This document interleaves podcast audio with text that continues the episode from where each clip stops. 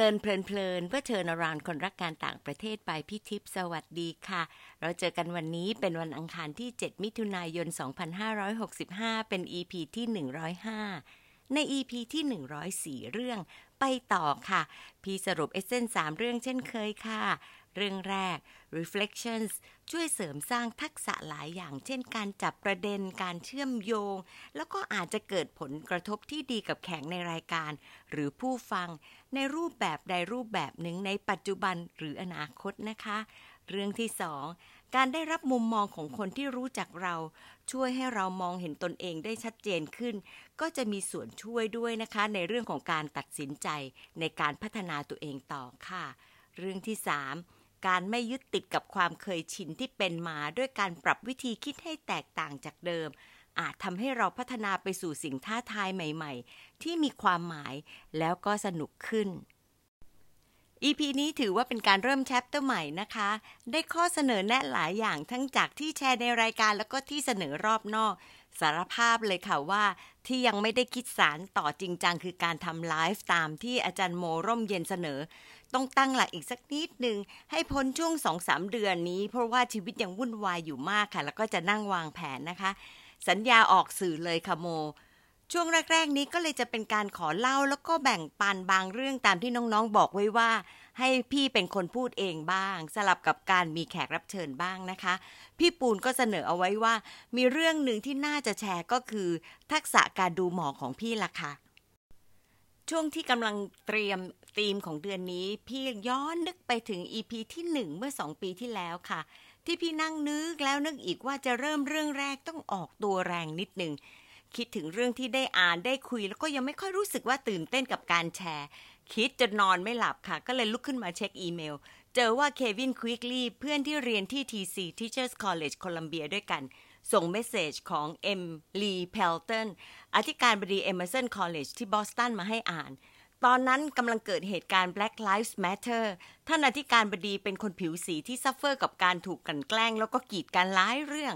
คืนอ่านแล้วเศร้ามากแต่หลับได้ดี เพราะได้เรื่องที่โดน พอที่จะเป็น EP ปฐมฤกษ์ค่ะ แล้วก็บังเอิญมาก ๆ ค่ะว่า มาช่วงนี้เควินมาเป็น Fulbright Specialist อีกรอบหนึ่ง พี่เลยคิดว่าคุยเรื่องที่เกี่ยวกับเควินแล้วก็ story ต่างๆ ที่พี่เรียนรู้จากกว่าสี่ทศวรรษที่รู้จักกันนะคะ โดยจะทำเป็นธีมในซีรีส์ที่เหมือนกับพาน้องๆ เข้าไปอยู่ในบรรยากาศการสัมมนาทั้งเดือน เริ่มจาก Ice Breaking ที่พี่เคยใช้ แล้วก็ชอบใช้ที่น้องๆสายมูอาจจะเอาไปใช้ต่อได้ค่ะ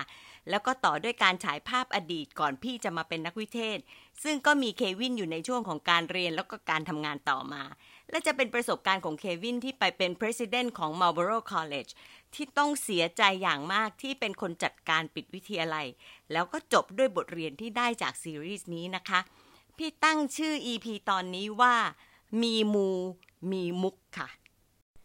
น้องๆฟูไบรท์ส่วนใหญ่จะรู้ว่า เวลาเจอกันหรือทำกิจกรรมรู้รักรากเรา พี่ก็มักจะดูลายมือลายเซ็น เพื่อที่จะดูว่าน้องๆมีนิสัยแล้วก็มีความชอบอะไรนะคะ บางทีก็แอบขอดูรูปแฟนอ้างว่าจะดูโง่เฮงให้ สารภาพออกสื่ออีกแล้วล่ะค่ะว่า เป็นอุบายให้พี่รู้จักน้องๆมากขึ้น ในส่วนของการดูหมอนั้นพี่ก็จะได้เก็บสถิติเล็ก ๆ ว่า สิ่งที่รู้แล้วก็ได้บอกไปมีความแม่นแค่ไหนค่ะ แต่แม่นไม่แม่นนะคะ บอกได้ด้วยสองเรื่องนี้ไหมนะคะ เรื่องแรก พี่ปูนจัดการให้มีหนึ่ง session ตอน orientation ให้พี่สอนการดูหมอให้น้องๆ ก่อนจะเดินทางไปอเมริกา เรื่องที่สองตอนปาร์ตี้ farewell มีคำถามว่า หลังพิทิพย์เกษียณคิดว่าควรจะทำอาชีพอะไร มีหลายคนบอกว่าให้เป็นหมอดูเลยค่ะ ตลกไหมคะ แล้วน่าจะแม่นหรือเปล่าน้องๆว่า ไม่นานมานี้เองค่ะ ท่านอาจารย์พินิติรัตนานุกูล อดีตเลขาธิการคณะกรรมการการอุดมศึกษาบอกกับน้องๆ กลุ่มหนึ่งว่าพี่เนี่ยเป็นคนที่ทำ ice breaking เก่ง พี่งงไปนิดนึง เพราะว่านึกไม่ออกว่าอาจารย์ได้เคยเข้าร่วมกิจกรรมกับพี่ที่ไหน ก็เลยเขียนไลน์ไปถามค่ะ ปรากฏว่าอาจารย์บอกว่าอาจารย์เคยเห็นพี่ทำกับทีม ให้กับกลุ่มอาจารย์อเมริกันที่มา คิดว่าเป็นกลุ่ม Fulbright Hays ที่มาเป็นตอนซัมเมอร์นะคะ เอาละค่ะ เข้าเรื่องสักที เพราะว่าไหน ๆ บางด้านของพี่ก็เป็นสายมูพี่ก็ใช้มันเต็มที่กับกิจกรรม Ice Breaking ค่ะ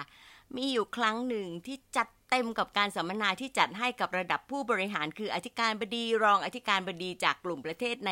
Greater แม่โขงซับรีเจนนะคะ GMS พี่ก็เริ่มจากการให้ทุกคนเซ็นชื่อลงไปในโพสต์ติดตามที่ใช้ปกตินี่แหละค่ะ บางคนก็มีคำถามว่า ปกติมีหลายลายเซ็นคนไทยก็จะถามว่าเซ็นภาษาอะไร พี่ก็ตอบว่าเซ็นที่ใช้เป็นประจำ และถ้าเป็นสองภาษาก็เซ็นทั้งสองภาษาเลย จากนั้นพี่ก็ให้แลกกันดูคุยกันเป็นคู่ๆเลยค่ะ ทายกันอย่างคนไม่รู้เลยค่ะว่าจะอ่านยังไง แต่บอกว่าลายเซ็นแบบเนี้ยคิดว่าคนคนนั้นน่าจะมีนิสัยยังไง แล้วก็ให้เอาโพสต์ติดของตัวเองเนี่ยไปติดข้างฝา พี่ก็ประกาศเลยค่ะ ช่วง Coffee Break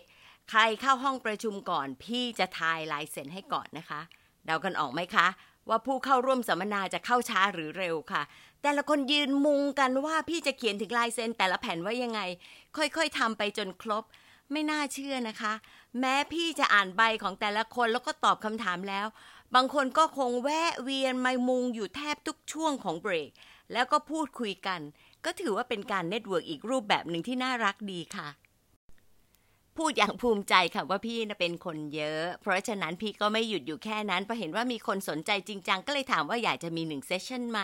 สั้นๆ สอนวิธีการอ่านลายเซ็นก็ได้รับการตอบรับอย่างดีนะคะ พี่ก็จัดสิคะ เอาตัวอย่างลายเซ็นมาชี้ให้เห็นวิธีการอ่าน แล้วก็ให้ฝึกทายกันไปด้วย ช่วงนั้นเป็นช่วงเลือกตั้งประธานาธิบดีของสหรัฐก่อนท่านปัจจุบันค่ะ พี่ก็เอาลายเซ็นที่สุดแสนเป็นเอกลักษณ์ไปให้ดูแล้วก็เรียนรู้กัน เป็นเซสชันท้ายๆที่สนุกแล้วก็หลังจากนั้นต่อมาอีกระยะหนึ่ง มีอีกการประชุมหนึ่งที่ทำให้พี่ได้มีโอกาส พบกับผู้บริหารท่านเดิมอยู่สองสามท่านนะคะ ก็เดินมาหาพี่แล้วก็บอกว่า นึกถึงที่เราทำนายลายเซ็นกันนะยูมันใช่อย่างที่เราอ่านไว้เลย ก็สนุกกันดีค่ะ สำหรับพี่กิจกรรม Ice Breaking นี้ทำให้ผู้เข้าร่วมประชุมสามารถรู้จักกันได้ในเวลาอันสั้นด้วยความสนุก แน่นอนนะคะว่าไม่ใช่ทุกคนที่สนใจ ซึ่งก็เป็นธรรมดาของการทำกิจกรรมละค่ะ อีกสองอย่างที่พี่ชอบนอกเหนือจากความคึกคักส่วนตัวก็คือเรื่องแรก คนที่ชอบและเข้าใจจะเอาไปใช้ต่อในการดูคนที่พบปะและทำงานด้วยได้ เรื่องที่สองกลุ่มนี้ทำให้ คุ้นเคยแล้วก็พูดคุยอย่างเป็นตัวเอง ไม่ได้จำกัดอยู่ที่ตำแหน่งหรือประเทศใด ๆ ทั้งสิ้นเลยค่ะ มันก็เลยทำให้การพัฒนาความสัมพันธ์เป็นไปอย่างดี ดีต่อการร่วมงานด้วยกันอย่างฉันมิตรในระยะยาวด้วยค่ะ ยังไม่จบตรงนี้ค่ะ ขอแชร์ทิปส์นิดนึงของการอ่านลายเซ็นจากประสบการณ์ของพี่นะคะ การอ่านลายเซ็นในแบบของพี่ เป็นการทายนิสัย เราดูที่ความหนักเบา ความใหญ่เล็กและความสม่ำเสมอของเส้นที่เซ็น ระยะห่างของแต่ละตัวอักษร หรือแม้แต่ระยะห่างของชื่อกับนามสกุล ก็เป็นเรื่องที่ต้องสังเกต และอาจใช้ความรู้สึกร่วมกันในบางครั้งค่ะ ชื่อสื่อถึงงาน ส่วนนามสกุลสื่อถึงเรื่องของครอบครัวนะคะ ถ้าเซนห่างกันมาก แสดงถึงคนที่ต้องการ privacy ในระดับหนึ่ง พี่จะบอกคุณพ่อคุณแม่ที่ให้ดูลายเซ็นของลูกว่าให้ space กับลูก เพราะลูกไม่ต้องการให้ไปวุ่นวาย ถ้าเป็นสามีก็จะบอกให้ภรรยารู้ว่า สามีต้องการเวลาส่วนตัวประมาณนี้เลยล่ะค่ะ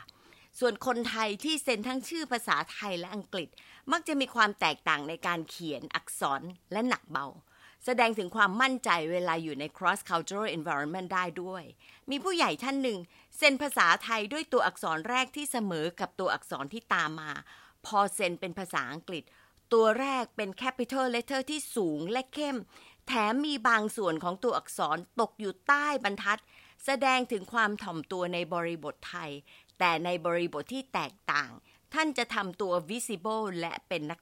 วิจารณ์และเจรจาต่อรอง เพราะมีหลายอย่างที่เตรียมไว้พร้อมจะนำออกมาต่อรองได้ คือเส้นที่อยู่ใต้บรรทัดนั่นแหละค่ะ